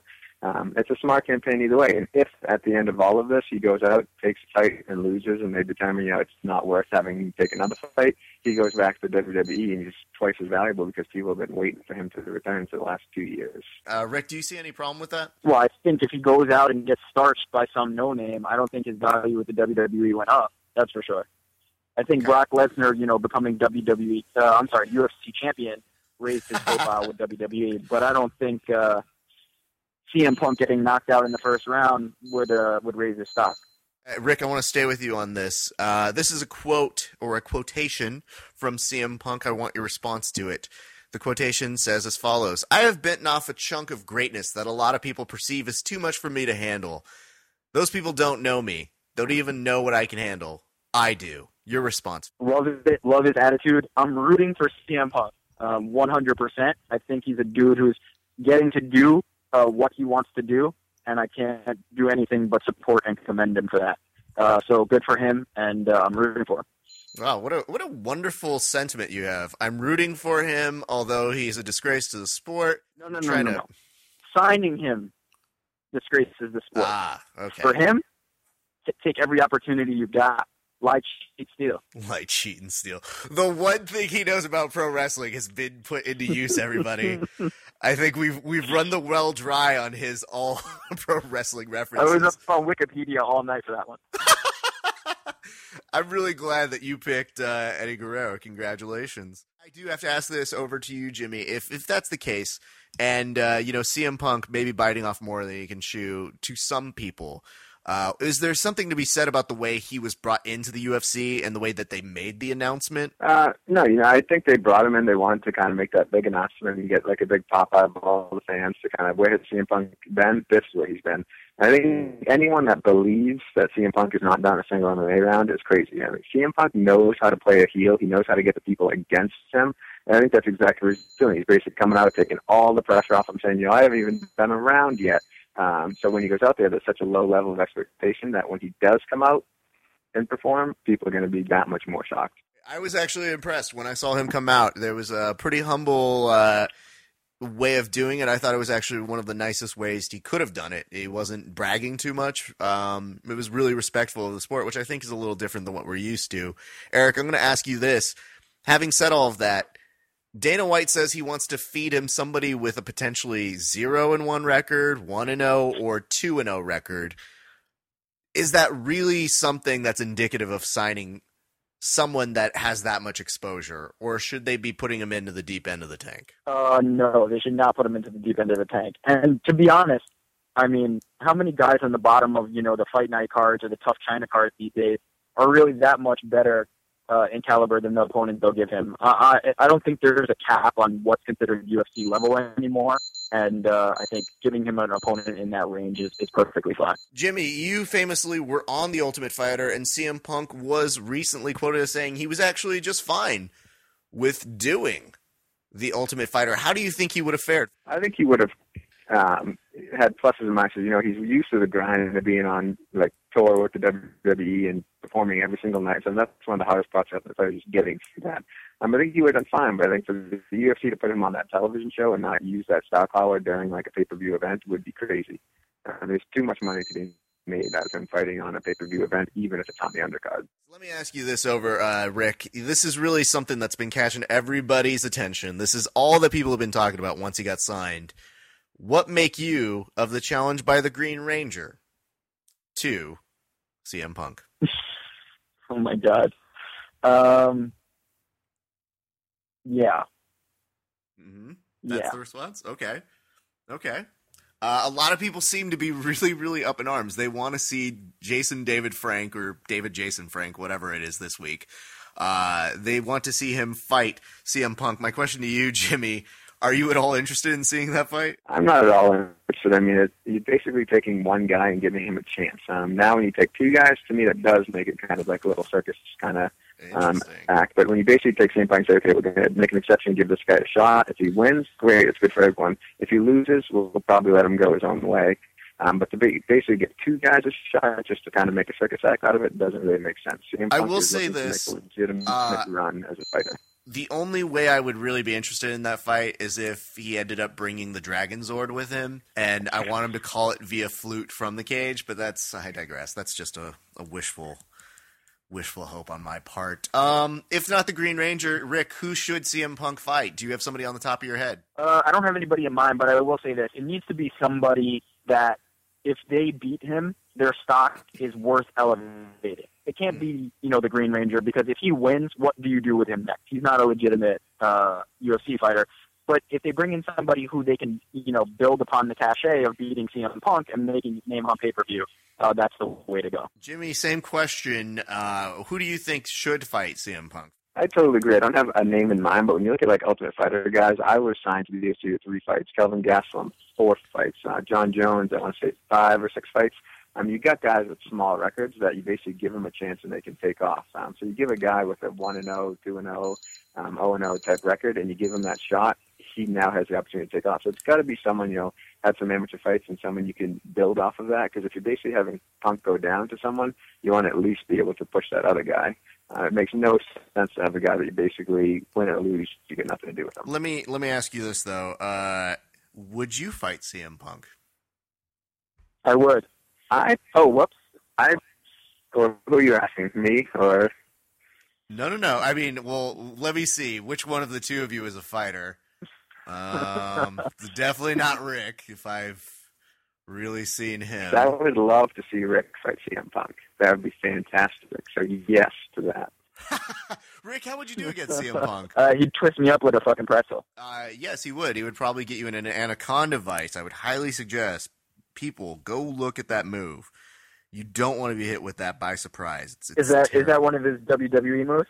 Uh, that is his submission finisher. Uh, it's not his Oh, boy. actual finisher. It's a submission finisher. Uh, so he does have two different ones. I won't ruin the second one because it's quite deadly as well. But uh, having said that, gentlemen, I'm going to go ahead and open this up to closing statements. You will have 20 seconds to make your final case, and uh, we're going to go ahead and start with Rick. If you care about MMA becoming one of the major sports, this is not the right direction to go. And neither is the you know the new Reebok deal where they're putting together clip art lions uh, for Jon Jones walkout gear. Um, if you haven't seen it yet, go take a look. Um, not good. But, uh, I'm so glad that you know. Have you paid attention to nothing Ghostbusters has taught us? You don't cross the streams. It's a completely different topic. sorry, uh, but just go take a look. Uh, listeners of, of Tap, go, go go seek that out uh, before Jon Jones gets into his fight. But I'm rooting for CM Punk, as I said. Um, I don't think MMA is ever going to be on that level where we need to worry about this. We don't have a fighters union yet. Um, you know, guys are suing the UFC right now. So uh, if, if status quo remains, I think this is great for UFC exposure. I think it's great for CM Punk, and uh, I hope he does well.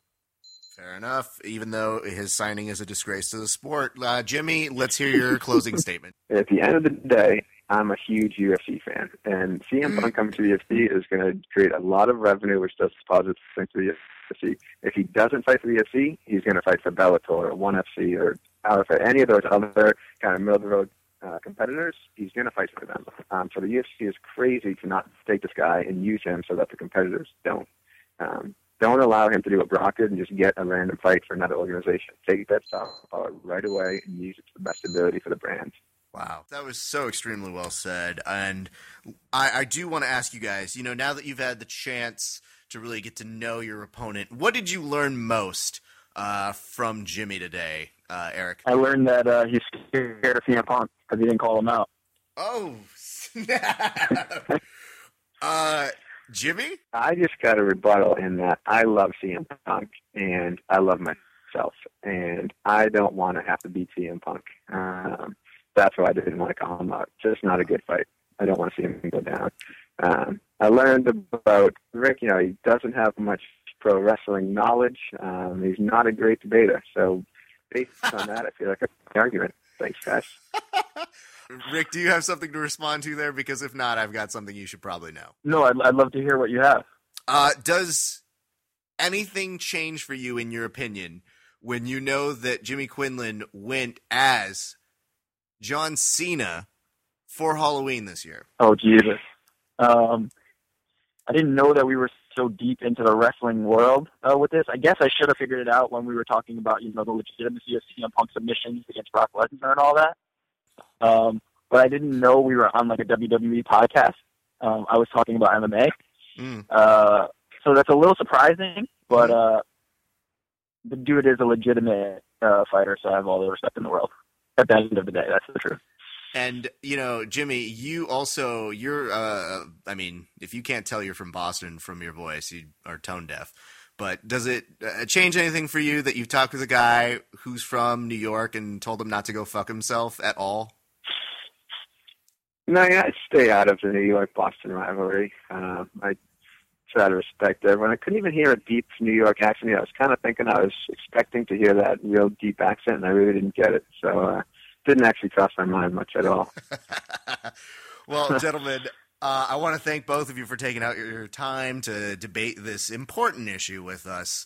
Uh, ladies and gentlemen, please give a nice round of applause to our good friends Jimmy Quinlan and Eric Jackman, and let us know on our Twitter, on our social media, who you thought actually took this debate. The winner of said debate will get probably nothing, but still, it's all bragging rights, and that's the most important thing. Gentlemen, I want to thank you guys for your time. Thank Thanks, you. This has been a lot of holiday cheer. Good tidings to you and yours. I don't have any other Christmas paraphernalia introductions loaded, but fun podcast. Um, can't wait to see Mark Dickman fight. Seems like he's got a good edge to him. He's got good attitude. I, I like it. I like his attitude. Yes, he's he's great, and uh, you know I, I can tell you just from the little bit uh, and getting to train with him and watching him uh, do his thing in the cage. Great wrestling, obviously, but uh, intense. Really good stuff, man. That's cool. And Albert Morales, we get to say we trained with that guy when he's fighting at Bellator. No Like, shit. Oh, I guess That's you get so to say it for both. I get to say it with Albert. it's like, oh, badass. Yeah. Kevin just caught on. We worked that transition. the entire podcast Yeah. to figure out. It's shocking. I get on faster and faster, but but we're this is it for 2014, man. What Yeah. a year. Yeah, A hundred episodes. If you haven't listened to the 100th episode, you got to go back and download it. It was our last episode. It was amazing. Yeah, it was. Oh man, the reactions you guys have sent to us have been truly awesome. Uh, I, I've gotten a lot of people who said it's going to be hard to top that episode, and uh, to that I say that's rude to every other guest we have. But thank you. and uh, pretty on par and astute of them to accurately say that you and I probably won't top something because yeah, Yeah, probably not. I mean, I mean, it's it's more a, a reflection of us. So yeah. I think we peaked at episode four, and the rest have been a real long stretch around second. and that means it's time for shout outs. Oh, sweet rhythms of the season. Rafa Esparza. I got the chance to dip back in. I've been traveling a lot for work, but I got the chance to dip back in for my weekly Saturday beatings at BJJ and MMA Academy out day in Chantilly, VA. We had a blast training Saturday. Uh, a lot of good. I, I then got in the car and was completely dead. So that's always good training. Absolutely. Can't wait to check out some KC BJJ while I'm out here. Hook up with our good friend T Money, Travis Conley, who just got engaged. Congratulations.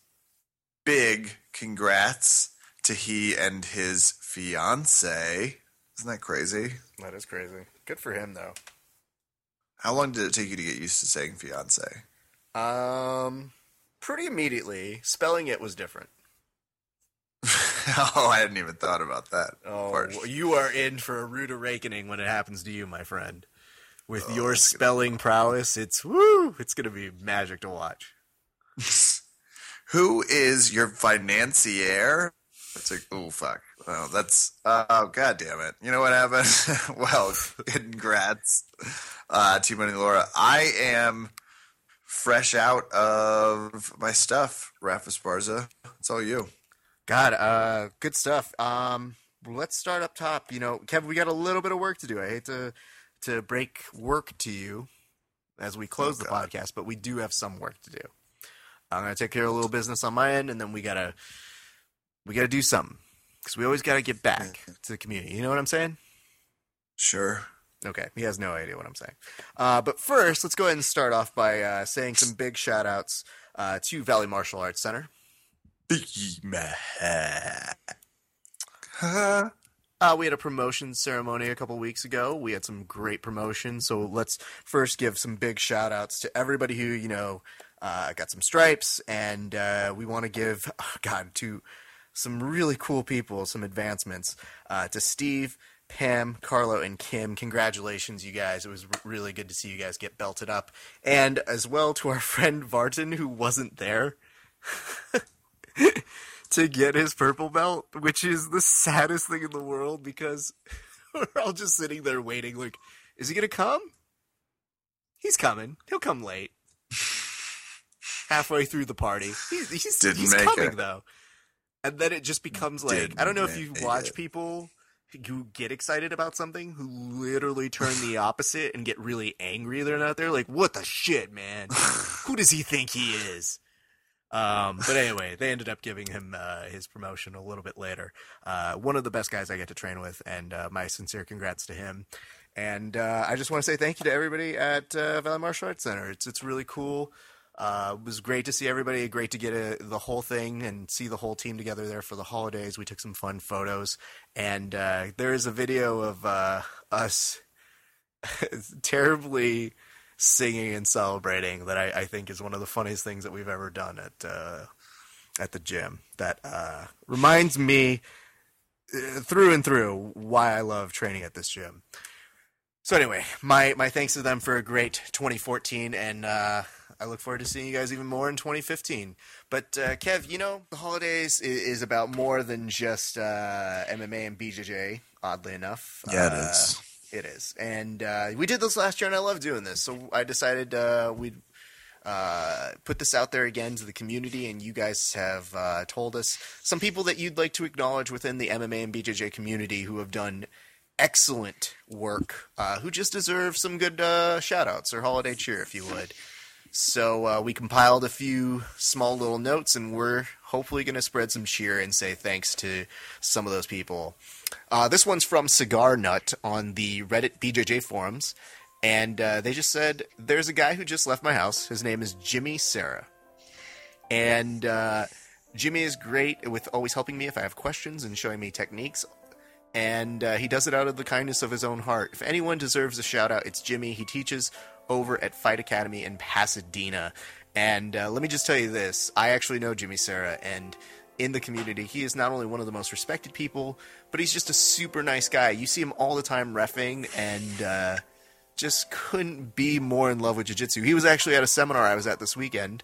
Uh, we had a seminar over in uh, Burbank, Kev, uh, with 22 black belts, all God showing damn. a different technique. Uh, was put together by our friend Leonidas 300 Tarka, and it was destructively awesome. So my thanks to everybody there. But you could see Jimmy Sarah as one of the black belts who had pen and paper in hand as he was taking notes himself because he wanted to make sure he could go back and give his kids something. So, uh, props to him. Thank you very much, Jer- Jimmy. We hope you have a great holiday, and thank you, Cigar Nut, for uh, tipping us off and giving that guy some credit. Apart from you guys hosting a pretty damn good quality show with great guests, but you should have GSP calling again, even if it means Raph has to leave the room again. Um, I would like to give shout outs too. Leave the room real quick. Yeah. Okay, You know. I'm gonna go ahead and just step out for a second. Oh, that's, yeah, perfect, Raph, because I didn't, well, I mean, okay. And Raph's gone? Yeah. Yeah, okay, well, patching him in here now live for the holiday message of the year. GSP, former like former welterweight, current. I don't know how to say it. GSP, how no, are you? no, don't say that. I'm very much uh, still in uh, a weight class of. Uh, Well, no, you're you're not fighting right now, so you're not in any Oh, no. weight class. GSP is enjoying his time off. No. What what are you spending your time doing? I heard you bought an island off Turks and Caicos. Is that I factual? can neither confirm nor deny I have bought Peru, but uh, let's just say this: I am very excited that uh, Cuba and uh, United States now have relations. Am I right? Oh, yeah, you are right. And I, first of all, it's always crazy to me that you're able to keep in touch with what's going on in you know the social climate of the world with your busy travel schedule. But you're a world's man. Are you? You keep. What's your favorite news source? What's your paper that you get up and read in the morning? oh, I definitely get USA Today, but it's very different in Canada. Do you know what they call it in Canada? I do not. What do they call it in Canada? They just call it Today. I don't know why. They- They're not very creative. They just the US. That makes sense. It's very una, unassuming that way. It's GSP, are we going to see you? I have to ask before we wish each other a Merry Christmas, and I appreciate you calling in. Are we going to see you in the UFC next year?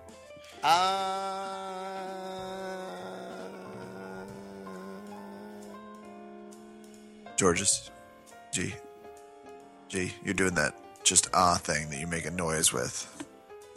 It was looking for an answer. Like, Hey, Kev. Okay, um, well, just is- at least. Is he gone?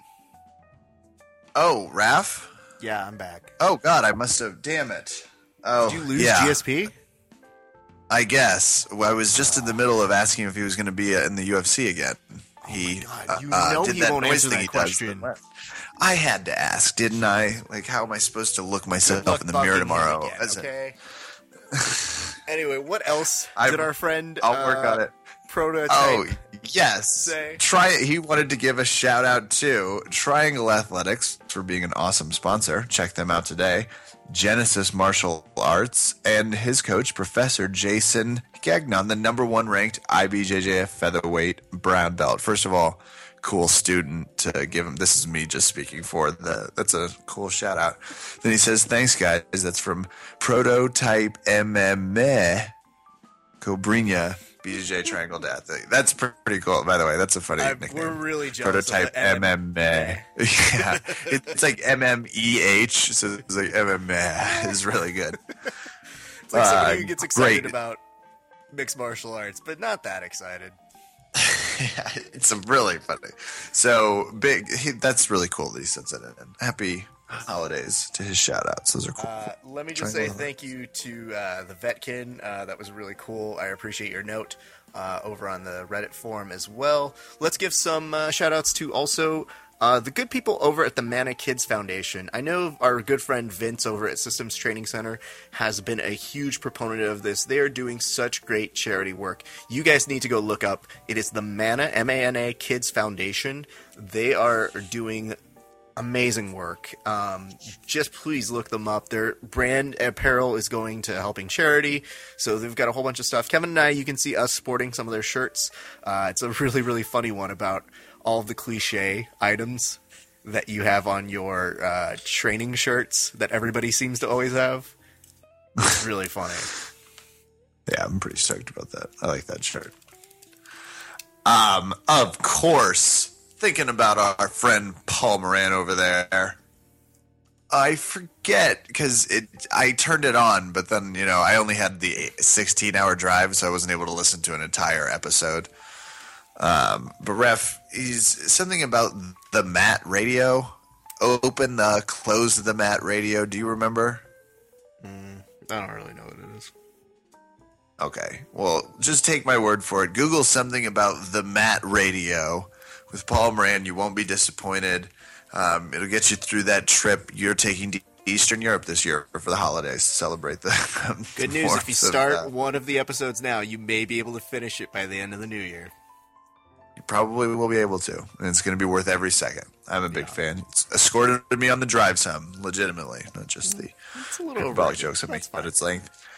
Um, and you know that's gonna do it for us, Well, right, uh, Is that it's almost going to do it for us. Uh, we've actually got one more. Paul himself from Open Mat Radio suggested that you guys definitely check out Level Ground Mixed Martial Arts. They have a crowdfunding page, and uh, if you guys get a chance, check out their Facebook page.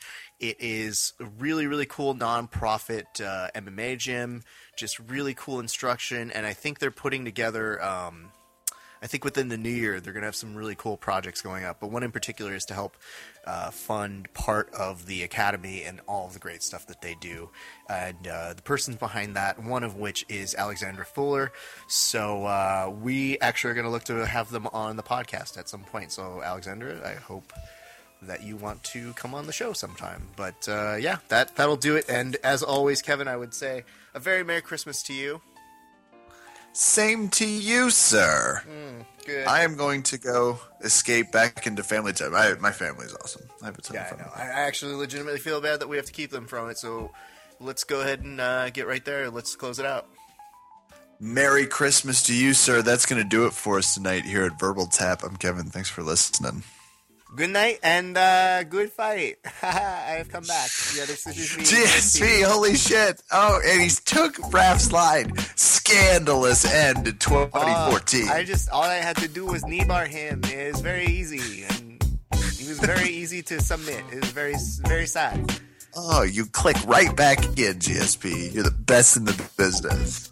Yeah, of course, I know. GSP number one all time. GSP, ole ole ole. GSP, Ole. GSP. ole. Don't harmonize with GSP. GSP is solo act. Okay, number one.